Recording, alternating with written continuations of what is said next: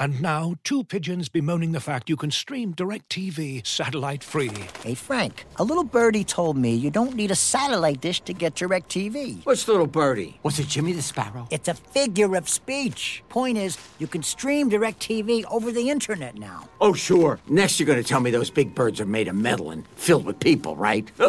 you mean airplanes? Stream DirecTV without a satellite dish. Visit directv.com. High speed internet service required. Terms and restrictions apply. All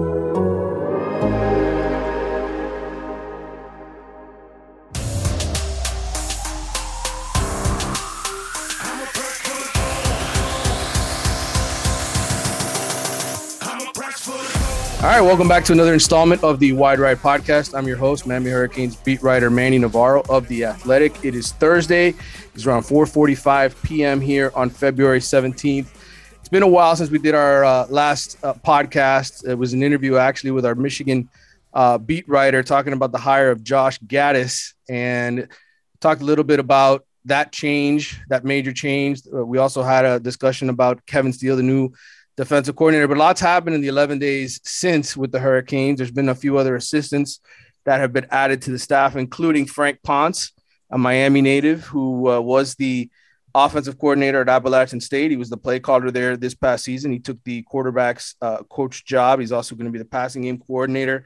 Um, and then they also hired Jahmile Addae from Georgia, who was the uh, defensive backs coach for the national championship Bulldogs, number two recruiter in the country this last recruiting cycle. So, still three vacancies left on the uh, coaching list for Miami. Still don't have officially a tight ends coach. We don't have a uh, two defensive assistants, which we think will be a defensive end and outside linebackers coach. Kevin Steele is likely to coach middle linebackers. So, still some things to be squared away, special teams as well. Um, but Miami's been busy. There's been coaches that have left as far as off the field type personnel, um, and and a couple of people who are going to be brought in. One of them being uh, former uh, or still until it's official Miami Central coach Roland Smith, um, who's won many high school games. He's supposed to be joining the staff. Um, Carlos, as a fan, what what have the last I guess couple weeks been like for you? And let's start, I guess, by getting your initial reaction to some of the coaching changes, since we haven't gotten your opinion on any of this new stuff. Yeah, well, uh, you said it's been a long time since the last pod. I feel like I've been in the wilderness like Moses for the last 40 years. I've been on the pod like in two months, three months. Uh, I felt like the forgotten man here. But uh, now I, I, feel like Rakim. It's been a long time. So anyway, I, I think I think it's been really exciting uh, getting all these coaching hires one after another, especially after the fan base was so ravenous for any information on the coordinators where Mario just dragged it on as long as possible before he dropped the bombs of Steele and Gattis right in everybody's faces successively. So I thought it was really interesting the way things played out. I'm really excited about Josh Gattis. I think he's a fantastic offensive coordinator. I think uh, he did a lot at Michigan last year with not as much, uh, I would say, skill position talent on the outside and the quarterback as Miami has. I think they were limited in terms of their passing game um, because they didn't have a guy that could really push it down the field. So they relied heavily on that their strength of their offense with their offensive line and their run game, and still put up over 34 points a game. Still were one of the top five off or top 15, actually 20 something offenses in the country. Um, made the playoff, controlled games with that offense until they got destroyed in, in the playoff against uh, Georgia. But um, his his offense is very innovative, and I love seeing that sort of innovative run game because although Lashlee was a great offensive coordinator and he was able to generate points here at Miami. The thing that lacked down here the last couple years is a running game with the running backs and something that could be a little bit more than just inside zone and maybe a jet sweep here and there. And I think Gattis bringing that over to Miami and mixing that in with the talent at skill position and quarterback is going to make this offense a lot more deadly moving forward. Uh, Kevin Steele, as we know, is a great defensive coordinator. He's been around a long time. He's pretty much seen it all, which I think is very important uh, because he can anticipate things that other coaches might not because of his experience. Not only that, but he's a very fundamentally sound coach. And I think you mentioned on one of the pods not too long ago that uh, he generates pressure, but is like number four in, in terms of least amounts of blitzes in, in 2019. I think it was when he was with Auburn, uh, which is incredible having a great defense like that and, and rarely blitzing, which means he's his defenses are structured well. They're fundamentally sound. They get in the right gaps and they don't have mental blowups on the back end, which costs you points.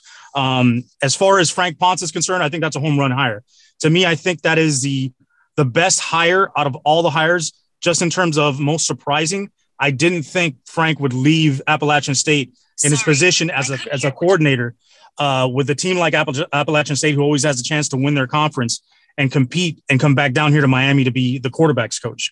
Um, obviously, he must believe in Mario. He believes in the opportunity, and I think he's he's going to be a great addition to that staff. Pairing him with Gattis uh, because he's a QB developer, and he's shown that in the past. And I think uh, what he did with Chase Brice this past season was was incredible. The guy was the worst quarterback, and I think in FBS with Duke in 2020, and he turned him into you know a very good quarterback uh, for for the conference, a very good quarterback in that conference uh, at Appalachian State, and got a lot out of him. Um, as far as the the other guys, Addae is, is a guy that's up and coming as a defensive backs coach. A lot of people see him as a uh, future defensive coordinator in the next couple years, a future head coach down the road.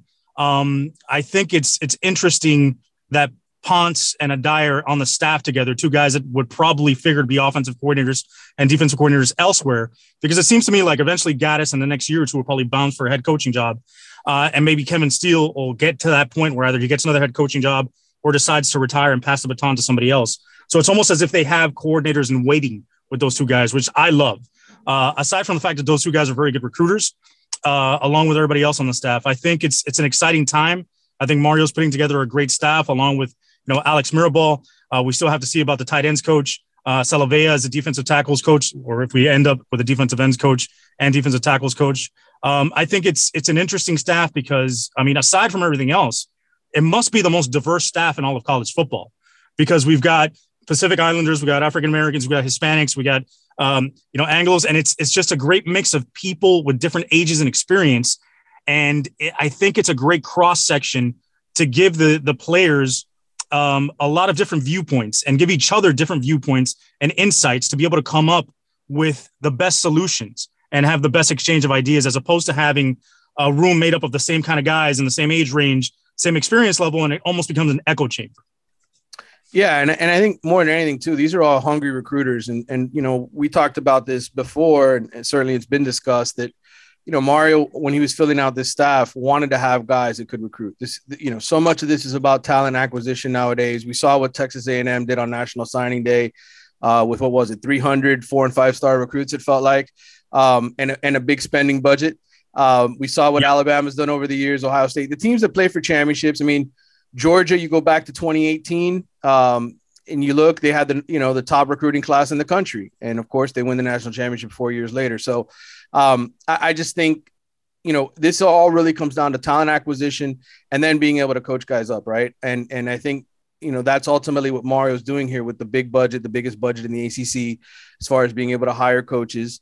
Um, I can tell you from from speaking to Frank Ponce, he is super excited to be back home. I know in a lot of ways, as you mentioned, this looks like a step back. He was play, you know, first time in his career, he was he had an opportunity to call plays as an offensive coordinator this past season, and he basically gave it up so he could come back here and be the offensive coordinator and waiting. And, and not so many words. Obviously, nothing's been promised to him, but you know, we all know Gattis is head coach material. And I tweeted out a, a video of him that uh, University of Miami shared uh, online of him sort of speaking to the team and Carlos, I'll tell you, I, I, I, one of the former players for the Hurricanes reached out to me and said, "Man, that video was so inspiring." Um, he said when Dan Enos came here from Alabama, all he talked about was how he left Alabama to come here.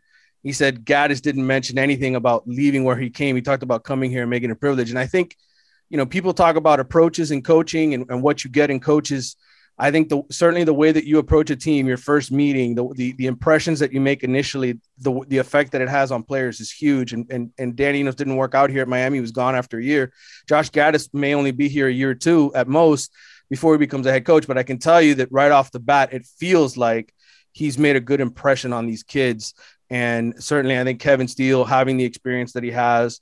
Um, you know, everything I've heard is, you know, these guys have sort of come in and, and rejuvenated the program uh, along with, with, with Mario Cristobal. Just the energy is different, is what I hear over and over again. The energy is different. The energy is different, um, and I think these guys understand what what lays ahead of them there's so much to talk about, Carlos. I sent you a boatload of like stories and links uh, before we started. Yeah, it, it, took me it took me six hours to get through everything you sent me before we started this podcast. Yeah, I and, and I want to be able to get to all of it. I also sent out a request for mailbag questions. I'm going to get to the mailbag questions as well, but I wanted to sort of tackle the coaching aspect of this first.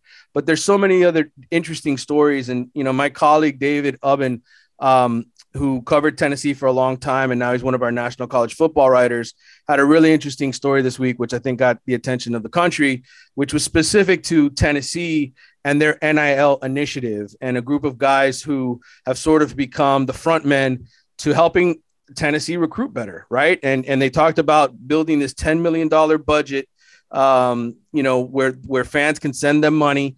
Um, and essentially they funnel it to the recruits. And you know, you're a lawyer, Carlos. Um, I actually last month, before I went and covered that UM basketball game, I was on the phone with Adam Arnott, who's been a guest on the show before, and I spoke to him for about an hour about NIL and the NIL laws and how it's different here in Florida than it is in other places in the governing body. All everybody who's been a college sports fan for a long time is still sort of adjusting to this concept of NIL and how you know what kind of ways could you break the rules? You know what, what would the ncaa come come after you for etc um, this article by David Ubben fantastic because essentially it's these dudes flat out saying we're using this money to get recruits to come to tennessee. And, and that's really what anybody wants these days okay? I know all these nil deals for, for players currently at miami but but i mean this is changing the face of the game in the sense that okay now people are sort of coming together and becoming organized. The, the one rule that is still in place, okay, with the NCAA, and I don't know how they enforce it, is you cannot induce recruits to come to your program. But that doesn't mean you cannot talk to them about NIL. Every state is different. Um, as I, I think I've mentioned on this podcast before, maybe on, on one of my appearances on the Big O show, um, you know, the Florida laws are probably one of the some of the more strictest in the country in terms of NIL laws they they tried to become first, uh, one of the first states to to sort of um, you know put these laws in place uh, when NIL became active last July first. Um, but in, in in all reality, when the NCAA came out with their rules, uh, it was more lax than what what Florida had, and so um, you know I think the state of Florida is in the process of sort of adjusting to some of the other states to try to help these colleges make deals. But from my conversation with Adam uh, Carlos, a lot of what I gathered was, you know, in other states like Georgia, for instance, Alabama, companies can go straight to schools and make these sort of NIL deals and, and these packages for their players. Miami, Florida, state of Florida can't do that. Um, so you need these outside entities. You need the John um, Ruiz's, the Dan Lamberts. Um, I wrote about Dan Lambert um, last year, right? When he was one of the first people to put together a whole package for the entire team to get NIL money. Um, I still haven't dug enough to figure out if there really is a quote unquote Miami initiative where you have guys like Ruiz and Lambert sort of, you know, working on their own to to get players paid for NIL and, and, and making that enticing for recruits. But I guess from reading that story or glancing it over, what what what's sort of your biggest takeaways? Because that is a big topic of conversation now, knowing how big a recruiter Mario Cristobal is, how hard he's going to try to bring in a top five, top 10 class next year um, and keep a lot of the talent home. What was your takeaway from reading that story that David Ubben wrote for the Athletic? well, first of all, it's it's the freaking wild, wild west. Which remember we talked about in the summer that when NIL passed, it essentially was going to be unless there were some regulations or anything put in place by the NCAA to sort of control it. Um, but the way it's set up now, it's just essentially like you said, based on whatever the state rules are. Anybody that's creating NIL deals for players or universities, they push it all the way to the line of wherever they can go as far as the state rules allow and they get these guys paid. And they're some some aren't even like in this article. Tennessee's not even hiding it. They're not even about on a basketball about it. They just go out there and they create these collectives where anybody can participate and give money um, without really receiving a benefit in terms of a return on their investment from a advertising perspective. Because you're talking about NIL, most people are thinking name, image, and likeness. Uh, and they're thinking, okay, this should mean that this person is doing some sort of an advertising or sponsorship deal or doing something in exchange for that money uh, to be able to promote whatever product or service they're promoting and and be paid for it. Whereas most of the time it's just, hey, okay, we'll sign you up. Here's your money. You don't have to do anything for it, which I think is a great thing about what John Ruiz is doing with LifeWallet and the deals that he's cutting is he's not only handing pl- money out to these players, he's asking them to participate uh, in what LifeWallet does to advertise, to actually use their name, image, and likeness to positively impact other people, not just from the LifeWallet perspective, but also uh, from a community service perspective, making sure these guys think about more than just themselves.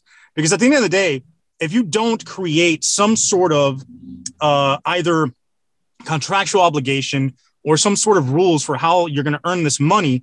It's just essentially guys handing, getting handouts and, and getting as much money as they possibly can and becoming mercenaries. And I think creating what LifeWallet has done, and I think what John Ruiz is doing by instilling these, these virtues in these kids and making them work for it is it's creating more of a culture of positivity around it than just that mercenary attitude of let me get as much money as I possibly can uh, and, and, get it from wherever I can. Because at the end of the day, if a guy ends up saying, okay, well, I'm not getting as much money as I thought I would get here, I'm going to hit the portal and I'll go somewhere else where they're offering me two million instead of one.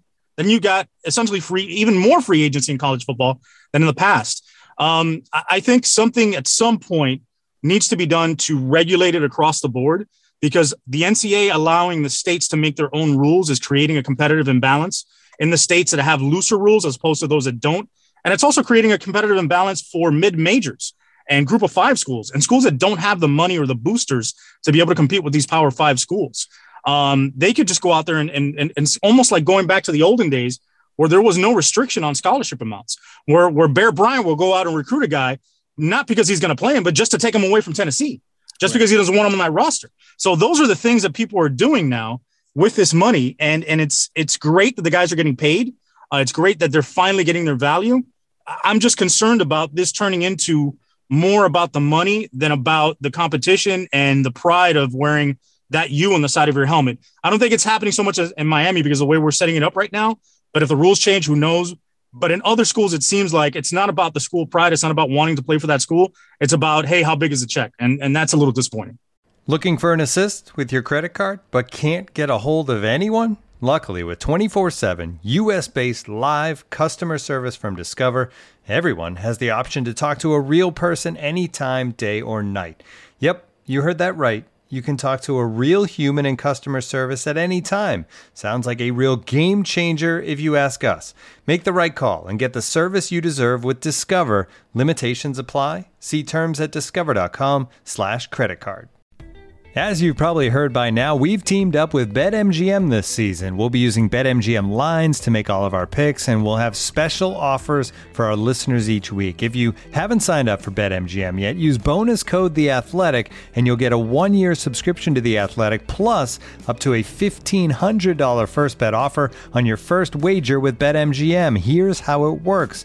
Download the BetMGM app and sign up using bonus code The Athletic. Make your first deposit of at least $10. Place your first bet on any game and claim your voucher for a one year subscription to The Athletic. See BetMGM.com for terms. U.S. promotional offers not available in D.C., Mississippi, New York, Nevada, Ontario, or Puerto Rico. Gambling problem? Call 1-800-GAMBLER. Available in the U.S. Call 877-8-HOPE-NY or text HOPE-NY 467-369 in New York. Call 1-800-NEXT-STEP in Arizona. 1-800-327-5050 in Massachusetts. 1-800-BETS-OFF in Iowa. 1-800-270-7117 for confidential help in Michigan. 1-800-981-0023 in Puerto Rico. First bet offer for new customers only in partnership with Kansas Crossing Casino and Hotel. Don't forget, if you haven't signed up for BetMGM yet, use bonus code The Athletic, and you'll get a one-year subscription to The Athletic, plus up to a fifteen hundred dollar first bet offer on your first wager. Yeah, and and you know, I, I thought you know Ubben made an appearance uh, this week on um, the podcast that Bruce Feldman um, hosts. Uh, you know, for the Athletic, uh, along with Stu Mandel, and and they talked a lot about um, just NIL in general and how this has become an arms race. The thing is, you're not putting the genie back in the bottle, uh, Carlos. This is not going to no. change. And, and and the NCAA, when they went to court over the Ed O'Bannon case, lost nine to zero. So players getting paid and how it comes and all that kind of stuff. I don't see the regulation coming down the road. It really is going to become more about uh, an arms race and how much money you can raise. In Miami's case, you're fortunate that you have some people in this city who want to see the football program succeed. But I can tell you from talking uh, to Dan Lambert right after the end of the season when when when the uh, former players had a huge get together. Remember that I wrote about it, and um, mm-hmm. you know you had Melvin Bratton there, Alonzo Highsmith came out on video, and they wanted to sort of this is right after the season and, and before Manny Diaz was fired and Mario Cristobal was hired. And and talking to Lambert, I mean, there was disappointment. You know, the money that he forked out to try to help, it was all his intention ultimately was to get better recruits here. And at that time, Miami didn't have the better recruits. So you still needed a Mario Cristobal to come in and sort of save the class. I think ultimately, while NIL will lure people to places in the SEC who have the money, the Texas A&Ms of the world, the Alabamas of the world, who have you know million millionaire and billionaire boosters, they're always going to have the advantage. Um, I still do think a lot of this is going to come down to the head coach and the way that you can develop players and and and help them get to the NFL because there is the initial money, all right? And there's going to be a lot of kids right. who, who are going to want to take this initial money and maybe pass on coming to a Miami to go to a Texas A&M and be the 40th person on the roster. Um, because it'll help their family immediately. But I think in the long run, with the transfer portal, I mean, that's the part that's going to be really tricky. And I think the, the, the bigger story here in college football is tampering. And that's what we're going to see happen more and more. And if the NCAA is going to regulate anything, it's going to have to be tampering because once you're on a roster, okay, um, if your high school coach or your parents are negotiating a deal for you to go to another school, that's where that's where things sort of get out of control. It's one thing to to you know sort of pay pay kids on a, on a team and say, hey, if you come here, you're going to get X and X package, right? You'll get this this amount of money, you'll get an apartment, you'll get free food at this restaurant. You'll like all that stuff is good and well, but in the end, these players and these parents, what they're thinking about is how do I get my kid to the NFL? right? And how do I get them to the next level? And well, so I, and I think that's that's where your your point about the head coach is is very important. And I think it's it's being able to sell a vision that goes beyond the initial payday, like you're saying, and think long term, right? They they could see the the money now, but if you want the long money, that real money, that NFL money, the life changing money, then you need to make a decision that's based on more than just what's this check for today. Um, unfortunately, not everyone has that forethought. Not everyone has that foresight. Not everybody is uh, so introspective to say, you know what, it's probably in my best interest to go somewhere that's not offering me as much money, but that can develop me as a person and player to get me to the next level to where I need to be. Um, instead of taking this big check right now, where it may not be the best opportunity for me to grow as a player. Um, but not everybody's like that, man. And it's all it all comes down to Mario Cristobal and those that coaching staff being able to sell that vision to these players, but at the same time still having that NIL money in their holster. Because at the very least, you can't go into a gunfight with a knife. Yeah, that's gotta, not going to happen. You got to have it all here. You got to have the coach in place. You got to have the money to give the players. There, you can't sort of half-ass it, and that's why ultimately, when when Rudy Fernandez and the people at the University of Miami said, "Hey, we're going to spend money on football. We have the resources. Uh, you know, we just got to get the fans to show up more consistently and sell tickets." I mean, Miami's opportunity is there. Miami's opportunity is there to compete with the big boys. You have the coach who's hungry as hell, who's going to recruit like a bulldog, um, and you've got the infrastructure now to hire the kind of coordinators and the kind of assistant coaches and people on staff to compete with the big boys. And so, this story, as we cover it, and it changes day to day to day with coaching hires and movement and this and that. Um, you know, the, the, important thing is Miami is a player, and and we've been telling you guys that for months now, and it's re- it's real. It's real based on these coaching hires, based on the infrastructure and everything else. Um, if you're a Miami fan, that's what you need to be most excited about. Now, is the roster ready to win now? Are they ready to? Well, let me let me make one more year? point about NIL. let me make one more point about NIL, which is interesting. The NCAA is has lost control of this situation, and it's a wild, wild west. But the only person, the only entity to blame it on is, is the NCAA had they put into place some rules in the past that would allow players to get a certain amount of salary, forty, fifty thousand dollars, or whatever the case may be, as a cap, none of this would have happened. But now they they kept dragging their feet. They kept st- staying in the Stone Age. They refused to evolve as an organization, and they kept making these kids wreck their bodies for free. That it blew up in their face. And you know what? Now they're reaping what they sow. Absolutely. And and and we'll see what rules they finally come up with.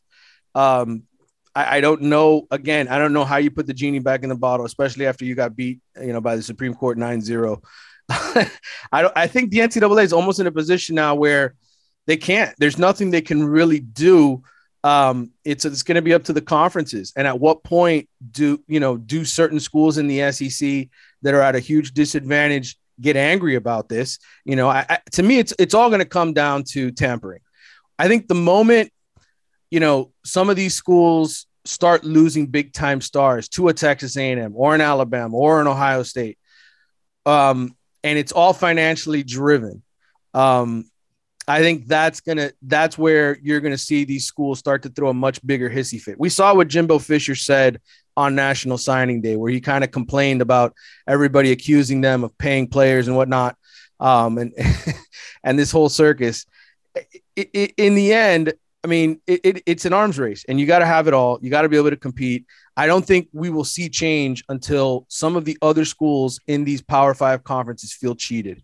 I don't think they feel cheated yet because this is all brand new. This is all started officially seven, eight months ago, uh, back in July and July 1st. And, you know, this is the first time we've really seen it. Now, this next recruiting cycle, 2023, is when we will see NIL sort of for a full go round, right? Like a full recruiting cycle where the high school recruits now, hey, this guy got this NIL package. I want that.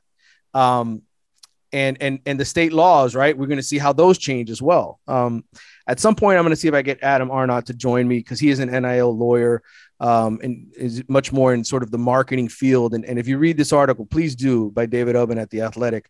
Uh, you can sign up for the Athletic. You know, you I think for a dollar a month uh, through this podcast. Um, Great.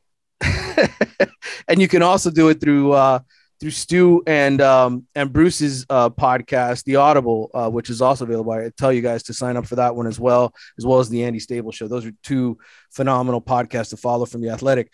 But um, read that article from David Ubben. It's it's really fascinating. At some point, I'll do a Miami version of that story when I can catch up with John Ruiz and and uh, Dan Lambert and some of the other big figureheads, sort of uh, handling the, the NIL for Miami since the school cannot be involved in that process. Um, but I wanted to switch gears a little bit here, Carlos, because I've spent, you know me, I'm a, I'm a nerd. I love analytics. I love numbers.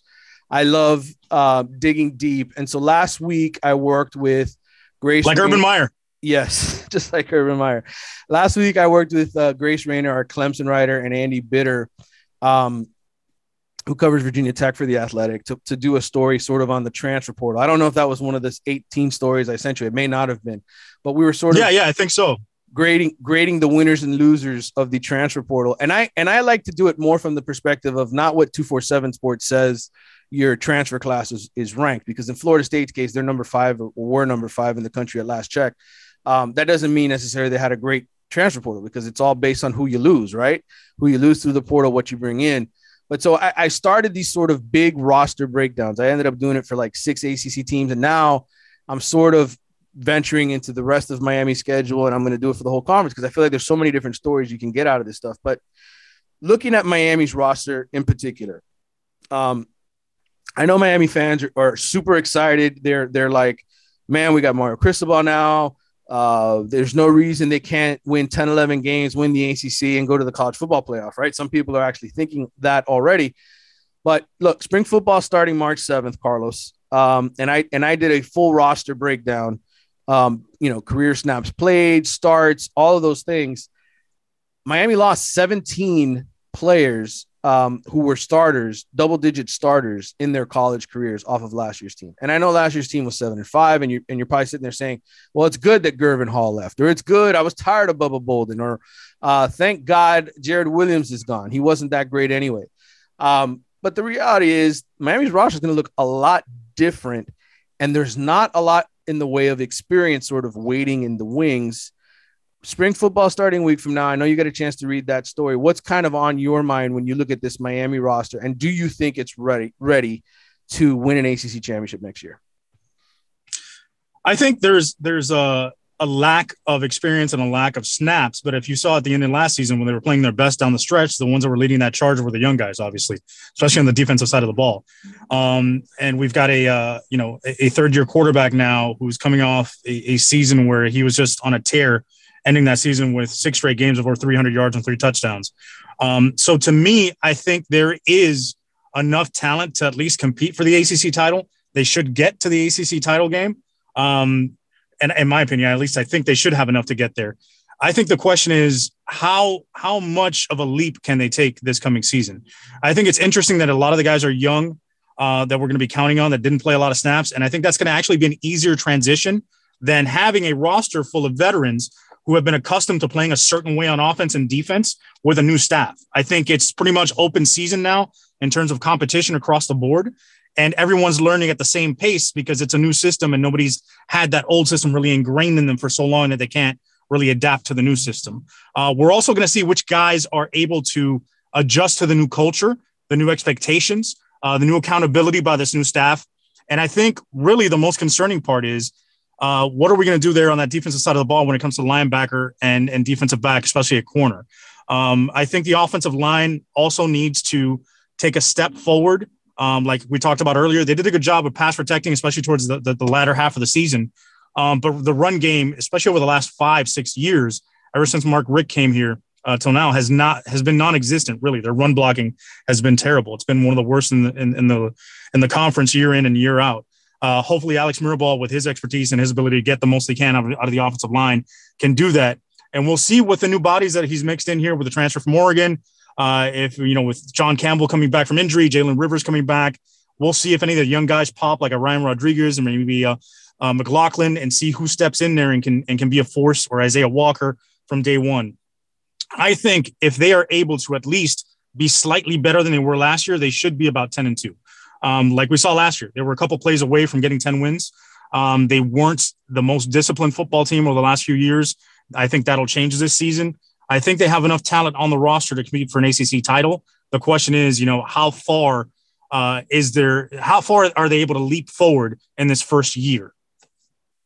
Yeah, and and, and that's going to be the the interesting part. And I can tell you, based on on on conversations I've had with different staffers, and and you know, since Mario got the job, it's quite evident that up front on the offensive and defensive line, he views it having been at Oregon and, and produced guys like Kayvon Thibodeaux and Penei Sewell and, and coaching in Alabama when they won championships, he knows this is not a championship level offensive or defensive line yet. In a lot of ways, they're yep. still very finesse um, and and you know getting knocked back on their asses, uh, all that kind of stuff. That has to change. And, and you go back to Miami's national championship winning teams. No, they didn't have um, first round picks on the offensive line all over the place, but um, they had quality, high quality college offensive linemen who did play in the pros. And um, you know, this group outside of Zion Nelson, I don't know that you have a bona fide NFL player on the offensive line. And then on the flip side, on the defensive line, you don't have any proven elite pass rushers. You don't have a Jaelan Phillips or a Gregory Rousseau. Um, and so those are two areas where I think in the transfer portal, if they can find somebody, and that's and obviously that's obviously a hard thing to do because th- those two positions, I mean, those are prized possessions, right? We saw what Jermaine Johnson did when he went to Florida State, and we know that they're going to take a big hit having lo- lost him and Keir Thomas, their two bookends off last year's team. That's going to affect them. Um, it's not easy to find those guys in the transfer portal. Um, and uh, I think in, in, in, Miami's case, those are still two areas I look at this roster and I say if they're gonna if they're gonna win a championship, they still have a long way to go. And that's those aren't my words. I think that's Mario Cristobal, and those are the, the, based on his actions and the way that he's recruited, trying to improve those two positions uh, or two position groups. Um, as far as the cornerback position is concerned, I know you mentioned that a little while ago.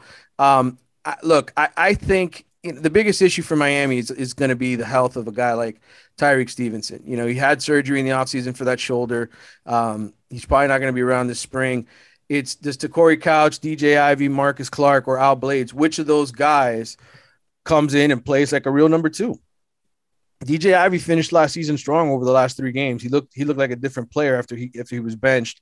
Um, Te'Cory Couch, I don't know what it was. He looked like he lost his confidence a little bit. Marcus Clark had his moments but that, without question, is going to be when spring football starts, a position I think everybody looks at and says, can Miami develop the kind of players that they need there? Um, because you have to cover well. You have to do well in coverage. You can't blow assignments, especially if you don't have elite pass rushers. Um, you know, is the potential there for Miami with some elite pass rushers? Sure. I think a guy like Cyrus Moss uh, and Nyjalik Kelly, the two recruits in this last cycle, two top 100 players that came in that have big bodies um, I think they can develop into that. I like I like a kid like Elijah Roberts. I think Chance Williams has potential. Jahfari Harvey does. But again, we've seen some of these guys come in, play a little bit here, um, and they haven't produced. Jahfari Harvey's played uh, 691 snaps, and I think let me see if I had his career total here for sacks. I don't think I do. Like five? yeah, I think I think he had two and a half last year. Um, Chance Williams had two and a half last. I mean, that's not that's not good enough. That's rotational type talent. That's not frontline elite talent. And that's why Miami went out and they got a Jake Lichtenstein who had four sacks and could, could be a good run stuffer, a kid out of USC who's a graduate transfer. But again, you're, you're not dealing with game changers on your defense. And that's something that Kevin Steele um, and Miami's coaching staff is going to have to figure out here uh, before I think they can compete and win an ACC championship and get to the playoff. Yeah, absolutely. And I think, like you said, Mario's addressing that uh, not just through the portal, but he's in this recruiting cycle. He really went hard after offensive and defensive linemen. He's continuing to do that. He wants to build an SEC level roster, and he's starting with those lines of scrimmage because he sees that's where you really win or lose games. If you saw Georgia in that title game, they started imposing the will in Alabama with their offensive and defensive lines. And that's how Georgia won every game during the during the regular season. They started beating people up up front and just was pounding them into submission. And they just could not handle the sport, the brute force of Georgia on both lines of scrimmage. Um, those two things really make up for a lot of deficiencies if you don't have the skills in the back end on the defense or the skill position players on offense, especially a quarterback to try and make plays. Luckily, Miami has that, but we're deficient in those lines. Um, I, I, think the other thing is the reason why he's building out that way is because on offense, doesn't matter how many skill position players you have, how talented they are, and how great your play caller is. If you can't block, you're not running anything. Doesn't matter. Nothing's going to work. Uh, just like on defense, you can have the greatest scheme ever, but if your defensive line isn't up there controlling the offensive line and be able to, to allow the linebackers to flow to the football and make plays and not getting beaten back five yards on every run, then you're not going to win. It doesn't make a difference if you're if you're getting beat up up front. So Mario's starting the foundation of this team right where it belongs up front and building out from that. And I think it's also a mental and cultural thing uh, that he wants to instill in the program that we're going to be tough, that we're going to be physical, and we're not just going to win based on finesse. We're going to physically impose our will on teams. And that started from the workouts uh, to now the ways recruiting and hopefully on through with the system, because that's that's the kind of system that Gattis runs in terms of his run game is physical, power run game. And Kevin Steele's defenses have been physical and well coached for a long time. By the way, I, I, I said I, I, told you I was breaking down these rosters of the other ACC teams, and you know for, for the transfer portal story, and I've, I've been doing these deep dives into everybody else in the ACC. And I will tell you, as far as I'm concerned, in, in the regular season schedule and, and and against the Coastal Division, there really is only one team that I still think can beat Miami next year, and that's Pittsburgh. Pitt? I, yep. I, yeah, I, I, know they lost Kenny Pickett, and I know people are going to say, well, they, they lost all these sixth and seventh year guys they still have a boatload of sixth and seventh year guys on their defense. And, Kedon, and Kedon Slovis is a good quarterback. He is, and and he's played a lot. He played a lot at USC. I know he lost his starting job. Uh, I was talking to Kelvin Harris earlier today, and he says, "Oh, they're going to be bad. You know, Pitt's not going to be as good as they were. Slovis isn't as good as Pickett, and all this kind of stuff." And I'm like, "Look, uh, they they have a good roster on paper as far as experience coming back. Uh, that is the one team that I sit there and I say last game of the regular season, the Coastal Division could very well come down to Miami beating Pitt at home. Um, but they have a good team. Uh, the rest, Georgia Tech. I mean, they, they, Geoff Collins is very much on the hot seat. Even though they played Miami tough last year, uh, they, they, lost Jahmyr Gibbs, their best player on offense. They lost arguably the best defensive player in Ivy, who uh, transferred to an SEC program. Um, Virginia's down. They lost a boatload of offensive linemen. Uh, Virginia lost Tech, their coach. Yeah, lost their coach, um, but their quarterback's back. But I mean, they, they just they, they, really lost a lot of personnel to the portal. Virginia Tech with Brent Pry. Um, they don't scare me on paper. I still think that they don't have the, the quarterback that they need to win the to, to win the division. Um, you know, North Carolina obviously has been a thorn in Miami's side for a while now, but they've got to replace their quarterback who's gone to the NFL, um, and and you know as well as some some weapons on offense. So you know, I'm going to come out with a story at some point, sort of ra- ranking the opponents once I'm done with this, because I, I really am doing like a real investigative type thing on every opponent. I want to be smart uh, when I talk about these guys, not just go off of whatever's available on the internet. Um, I, I think, I think they're in prime position to win. Miami's in prime position, but it's still not going to be easy. Uh, I think Texas A&M and Clemson are obviously the two games where they won't be favored. But um, you know, when when people start talking about the 2022 season and what Mario can do, you know, I think nine, 10 wins is certainly attainable, uh, Carlos. I think without question. Yeah, absolutely. I think, like you said, Pitt is probably going to be uh, one of the toughest uh, teams on the schedule in terms of the ACC. I think you always got to watch out for Florida State just because it's a rivalry game. Uh, they've done well, well in the transfer portal, and we'll see how those guys adapt to Florida State when they get there. Um, and North Carolina, although they lost, you know, Sam Howell, uh, they got to see how they replace that that huge hole of a guy who started for them for three years and been an excellent quarterback but they still have talent on the roster, and and they've they've consistently out recruited Miami over the last few years since Mack Brown's gotten there. Uh, so they have talent. Then then let's see how that translate translates onto the field. Um, I think at the end of the day, it's it's all in Miami's hands. Everything's in front of them. Whatever everything they want in terms of getting to a conference championship and playing for one is in their hands. Um, you know, and again, that Texas A&M game really doesn't matter. It's it's one of those measuring stick games to see where you are as a program, how far you've come, and to see if you can com- compete with an SEC big boy. But it doesn't make a difference in terms of the long term vision of the, of the season. Uh, that Clemson game really is more important to see where you are against the conference Goliath, the, the conference champion over the last few years, except for last year, to see where if you can really get over that hump and become a, a real title contender. Um, and at the end of the day, I think I think they have enough on the roster to do it. I think Mario Cristobal is a good enough coach to do it. I think they have enough uh, on the staff to be able to push these guys to get it done. But like we always see, man, it's it's always hit or miss. And even Mario in his time at, at Oregon has had his slip ups where he loses to a team that she, he has no business losing to, like Stanford last year. Um, so we'll see. College football is unpredictable. At the end of the day, it's all going to come down to you know health. Can they stay healthy throughout the year? Can they maximize their talent? Can, can they get more out of their frontline guys? And can those guys be dependable?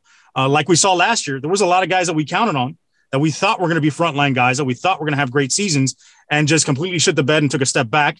Uh, and we had injury issues with D'Eriq King losing Cam Harris. And it got to the point where it was like you were scrambling to see who you can get on the roster and get on the field. Uh, poor Jaylan Knighton was being run into the ground because there was really no one behind him that was ready to take the ball. Um, so we'll see how it goes this year in terms of those things. There's, it's not just about what you have on paper; it's about how it plays out through the season, and how fortunate you are from a health standpoint.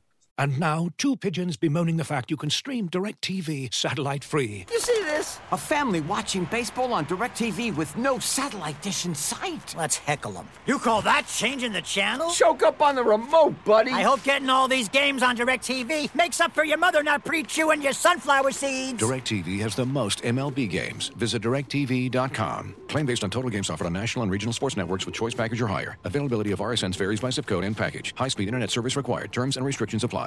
Mother's Day is around the corner. Find the perfect gift for the mom in your life with a stunning piece of jewelry from Blue Nile. From timeless pearls to dazzling gemstones, Blue Nile has something she'll adore. Need it fast? Most items can ship overnight. Plus, enjoy guaranteed free shipping and returns. Don't miss our special Mother's Day deals. Save big on the season's most beautiful trends. For a limited time, get up to 50% off by going to BlueNile.com. That's BlueNile.com. Absolutely. Um, Max Olson, who, who also is another colleague of mine at The Athletic, does a terrific series. I don't know if you got a chance to read this story, Carlos, or not, but basically looking back at the 2018 uh, signing classes. And I mentioned this. Yes, that was article number 75 out of the 170. yeah. And, and just about Georgia, who won the national championship. And, you know, to me, you know, you got you obviously got to hit on elite players. You got to have top ranked classes every single year, and, and this was this is when they finally broke through. 2018 is when they ended Alabama's run um, as far as being the number one recruiting class in the country, and of course, four years later they won the championship. Miami still hasn't gotten to that point um, with recruiting, and which is why Manny Diaz has gone in part, which is why Mark Richt failed, uh, which is why Al Golden failed. They never really were able to get a hold of the recruiting. I think I think to me, this is the first time in a long time that I have the confidence that a coach at Miami in Mario Cristobal could potentially have the number one recruiting class in the country, uh, or could have a top five recruiting class consistently, where you're going to have enough talent uh, accumulation where you can do what Georgia and Alabama have done, which is compete in the playoff year in and year out uh, and win championships. And so this article uh, by Max Olson, which um, you know you can read it at the Athletic, I kind of did a spin-off article looking back and I and I do this every year since I've been working for the Athletic, where I kind of do a, a, spin backwards. And you know, Miami's class in 2018 was the greatest class that Miami had signed since 2008, when they had Corey Harris and Sean Spence and all those great players out of Northwestern High School. It's the highest ranked class, eighth overall in the 247 Sports Composite. And my article today kind of looks back at that, and, it, and, it, and at the end of the article, it kind of provides a little bit of a history uh, to the last couple years. But my favorite stat in all of this, Carlos, is called hit rate. And, and, and what I mean by that is how many guys that Miami recruits actually stay on for four years, right? And they don't leave the program before that, or they, or they, you know, transfer or injury and all that kind of stuff. And if you look at the hit rate for Miami here for 2018, it's 65%. They had a four year record of 28 and 21. Um, you go to 2017, you have 72%. That was pretty good. That team went 31 and 19.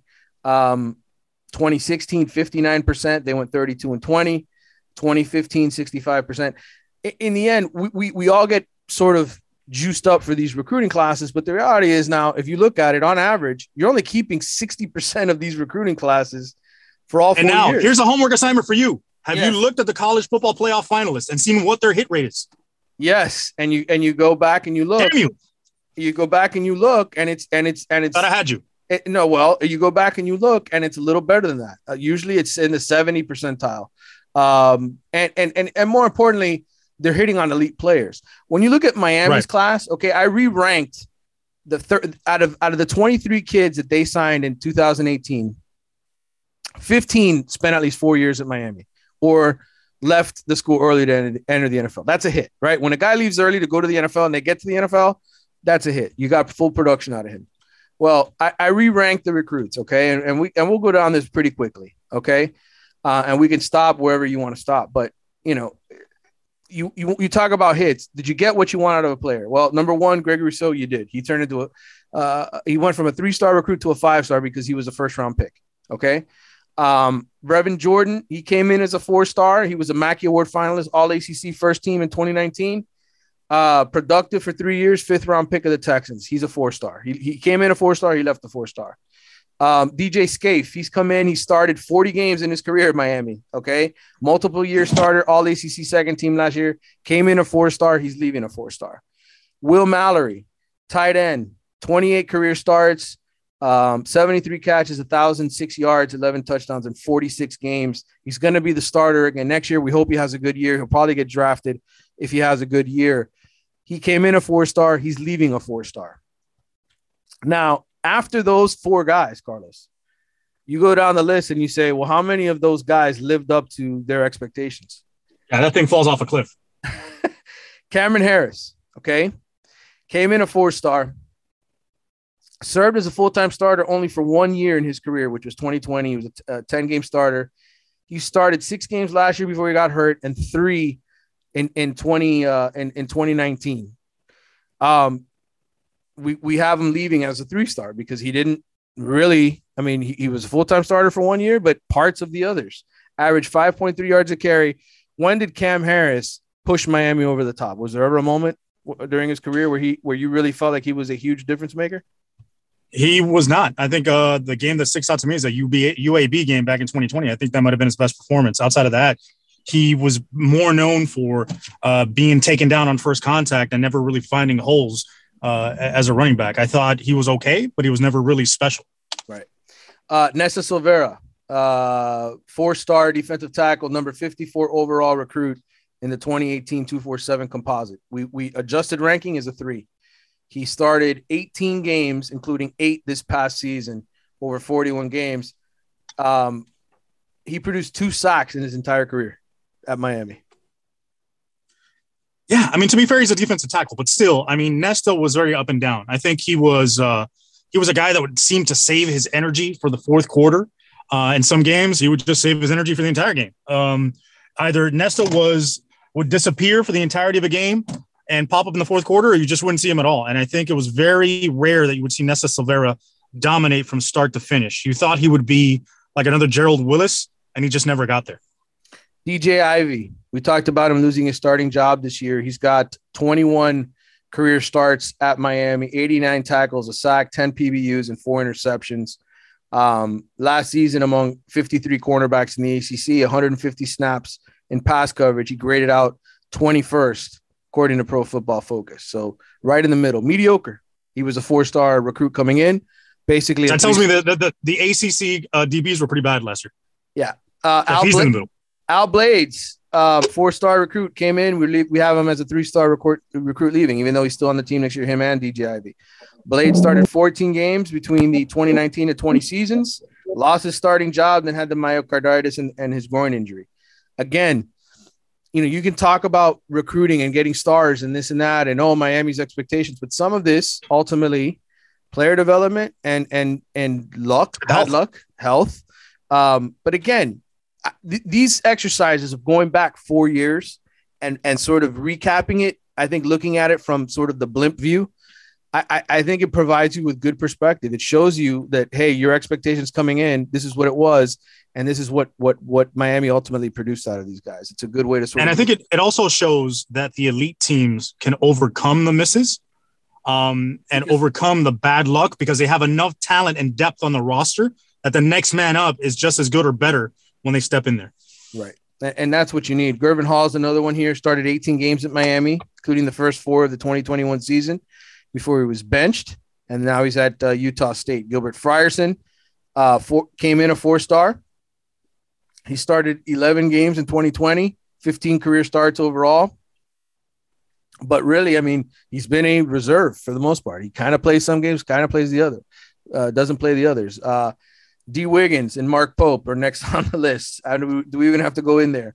Um, yeah, they, those are those are like Voldemort. Those that shall not be named. Jordan Miller, key rotational player. He's got two career starts, 704 career snaps, but he's a backup. He's a, he's a rotational piece. He came yeah. in as a three star.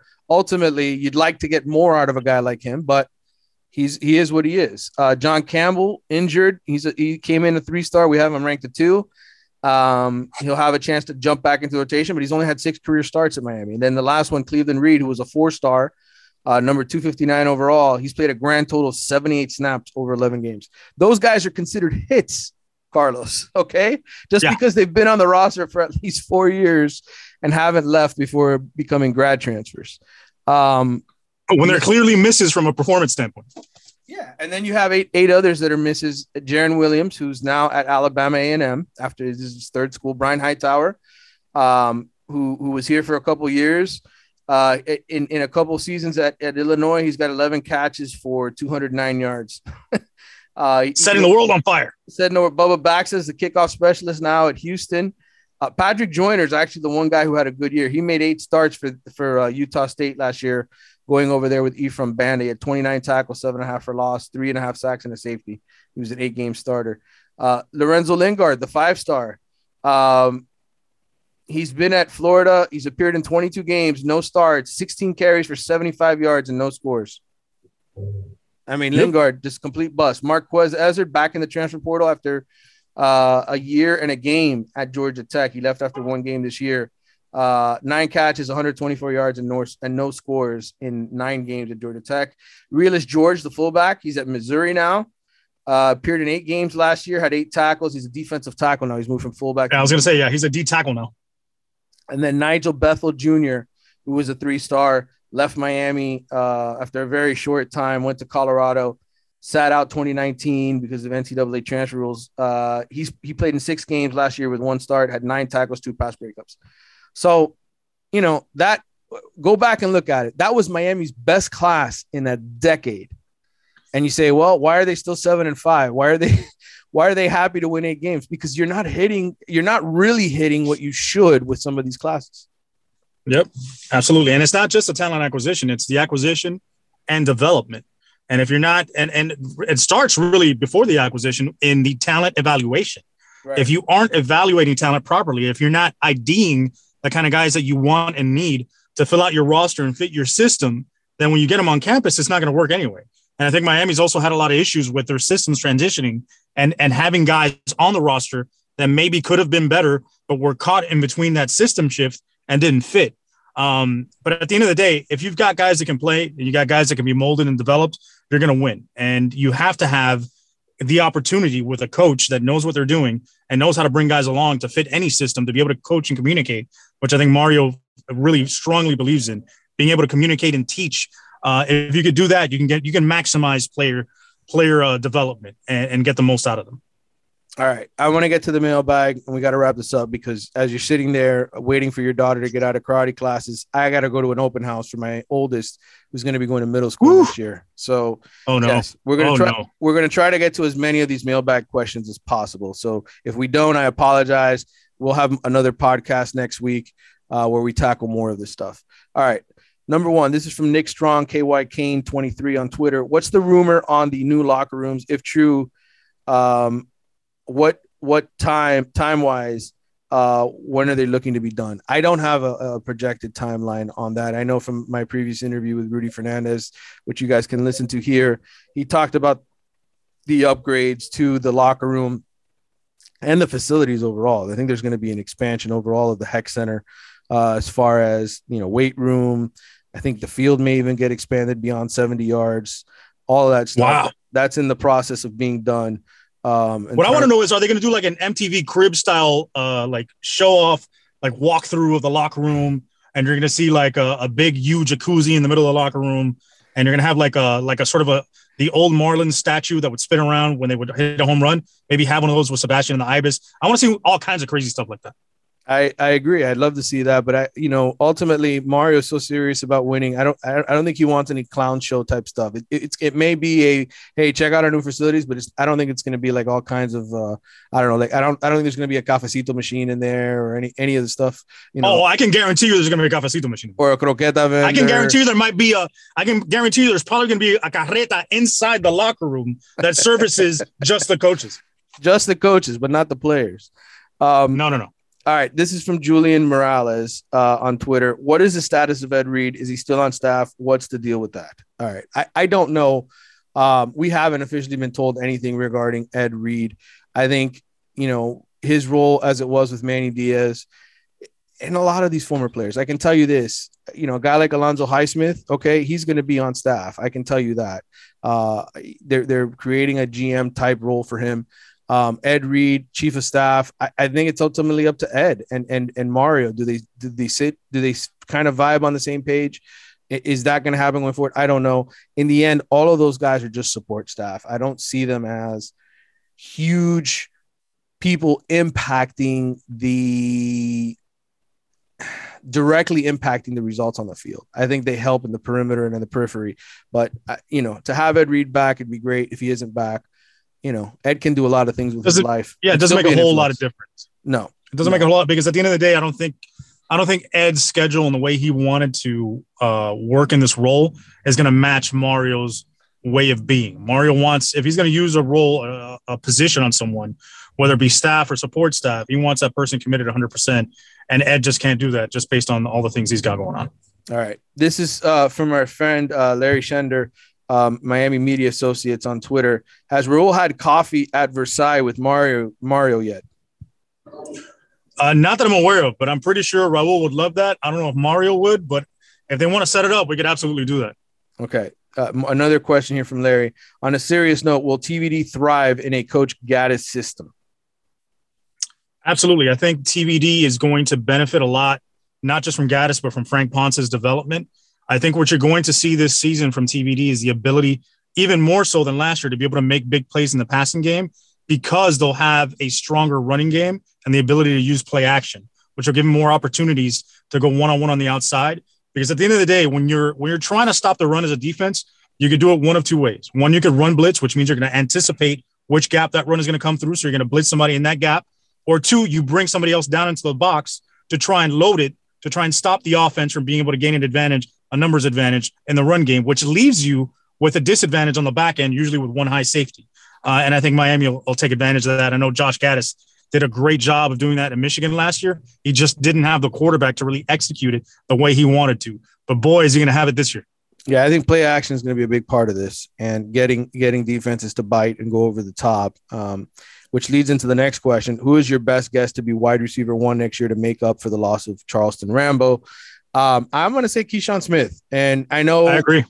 I, I know people are going to say, "Well, what about Frank Ladson from Clemson?" I look, Frank Ladson is going to be given every opportunity. Frank Ladson just hasn't been healthy enough throughout his career in college to be counted on, and I think um, while it's great that Miami got him, and he's and he's you know certainly a game breaker type talent, uh, you you have to hope that he has sort of a Charleston Rambo rejuvenation here uh, next season, and that uh, Gattis gets him playing at the highest level possible. I think Keyshawn Smith, uh, with the physical tools that he has, his leaping ability, the ability to get open deep, I, I think he's going to be the wide receiver one, um, and a guy that I've been very high on since the moment Miami got him.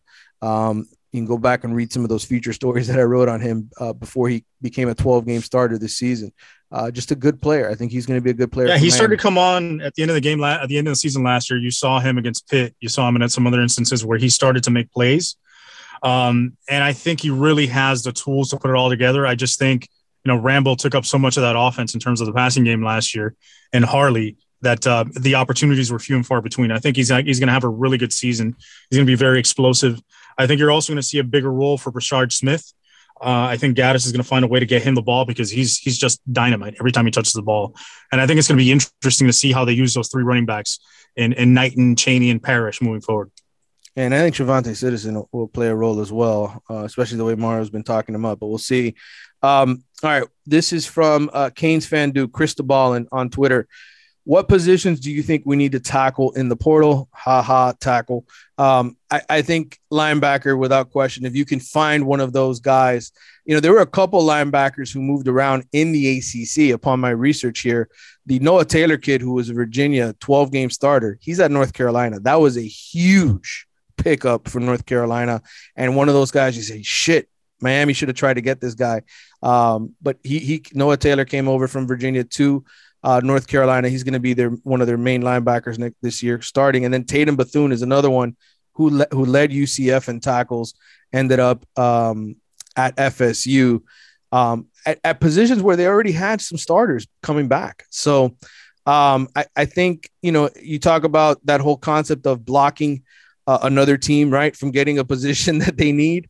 Uh, yep. I, I think Miami did that by getting uh, Citizen, Travante Citizen in in in recruiting, and I think these schools, North Carolina Florida State, did that by getting some good linebackers that were available. They're hard to find, I'll tell you that. Um, yeah, right. and I think I think also Mario wants to look at what he's got on the roster uh, on field before he, he makes any decision on on that position, and really give Kevin Steele the opportunity to see if he he feels he can develop any of these guys into something else because it's a new system. Yep. All right, I, am going to wrap it up with that. I know we got to get going. Um, yeah, the rest of these, as I'm sifting through it, I can see are very, very uh, similar to other questions been asked. Oh, here we go. This is from Connor, uh, six five four seven one four eight nine. For the guys missing the fourth quarter program through injury, do we have any insight as to how they will make that up when they return? Also, wouldn't mind a breakdown of what the fourth quarter program entails. All I can say about the fourth quarter program is, my understanding, all the lifting, all the exercises, all the running, all the everything that they're doing is geared towards football. There's more of a football feel to what those guys are doing versus just sitting there doing heavy weight and so forth. I, I told you guys before that the new the new strength staff, Aaron Feld, they're going to be really creative with some of the things that we're going to have these guys doing. Um, I don't have exact details of what it is. I haven't been able to, to, to watch any of those workouts, but I've been told that f- uh, from the player's perspective, it is much more of a football type feel, things that they feel will be helpful on the field. Yep. All right. And I think it's one of those things where they're they're implementing exercises and movements instead of just straight sprints or you know just regular plyometrics. They are incorporating movements that they would normally have to do on the field throughout the course of a game within that conditioning structure to make it more um, you know football specific and get them more functional strength and speed in the areas they need it. Carlos, I appreciate it, uh, brother. Make sure you follow him on Twitter. Want to give the Twitter address again? It's Elledo 1307, E L L E D O 1307. My podcast as the is the MIA All Day podcast. I also have a Twitter account for that, but I generally only tweet the uh, the episodes there. It's M- at MIA All Day. Um, I hope to see you again soon. I hope it's not another six months before my next appearance. I will uh, I will await by the phone and see well, what happens. Well, I, am going to try to get you on now more often here in the summertime. Whenever I have a chance to get some of these guests on to talk specifically about a subject, I always try to get them on. I also have some interviews that I've already done with several Miami recruits who are, who are coming into Miami. Uh, or already enrolled that I had recorded earlier. So I'm going to run some of those episodes here in, in, in the uh, weeks and months ahead here as we as we get into the off season. But March 7th, first day of spring practice. Uh, spring game is going to be April 16th at the DRV PNK uh, Stadium, uh, the soccer stadium up in Fort Lauderdale. Uh, so a lot of things ahead. This weekend, I'm actually going to be at the Under Armour next camp, where there's going to be a boatload of Miami 2023 targets and players oh. locally from 24 and 25. So I'm going to go talk to some of those kids uh, and and write something off of that on Sunday at Ives Estates Park. And and so I, and Carlos, I'm looking to, to travel a little bit. Mario Cristobal, I think March 1st is going to be at uh, Lakeland uh, Lake Gibson High School, which is where Cormani McClain, the uh, elite five star cornerback. Uh, what a coincidence! Yeah, what a coincidence. He's going to be the guest speaker there.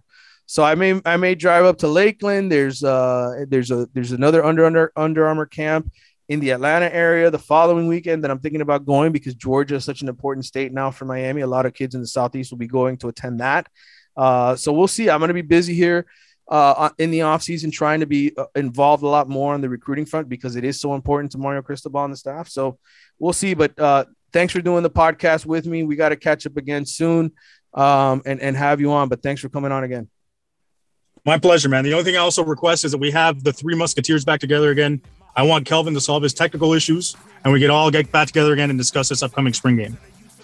Okay, we're uh, definitely we'll have him come on and just say 15 and 0. Exactly, or or say and or, or let us get 15 words in edgewise between the three of us. That'll wrap it up, guys.